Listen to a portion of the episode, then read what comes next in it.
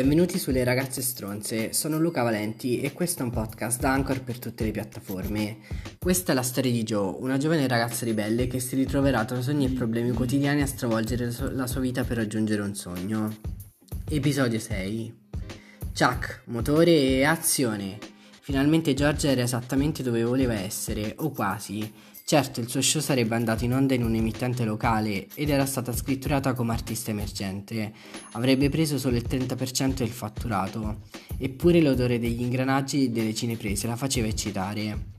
C'era della magia in tutti quei cambi d'abito, il make-up ben arredato sui volti delle comparse, le pettinature costruite a dovere. Seguendo minuziosamente ogni dettaglio del suo lavoro, poteva immergersi nella storia della sua vita. Già, perché la storia della sua sceneggiatura parlava di una ragazza, detta Momo, che attraversava tutto il continente dall'Italia all'Inghilterra per raggiungere il suo sogno.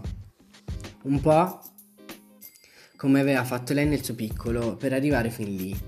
Allora ci siamo, ti vedo concentratissima, disse Barbareschi seguendola per il lungo corridoio della scenografia.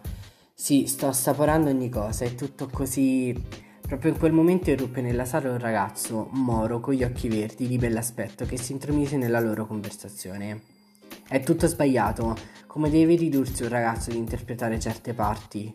Barbareschi replicò, se non ti sta bene la parte possiamo assegnarla a qualcun altro, e comunque chi cazzo sei tu?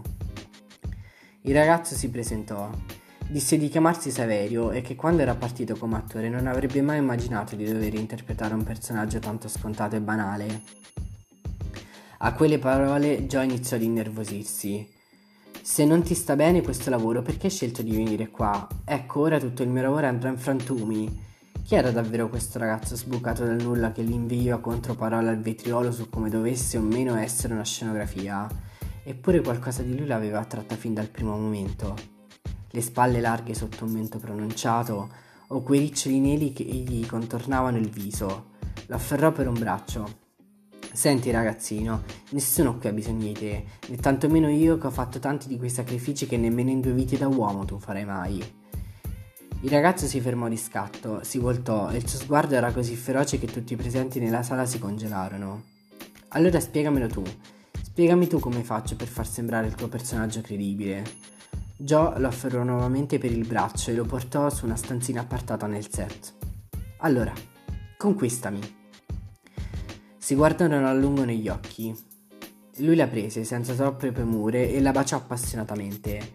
No, che cazzo fai? Ho detto conquistami, non provaci. Prova così. Hai il culo più bello di tutti in questo dannato set.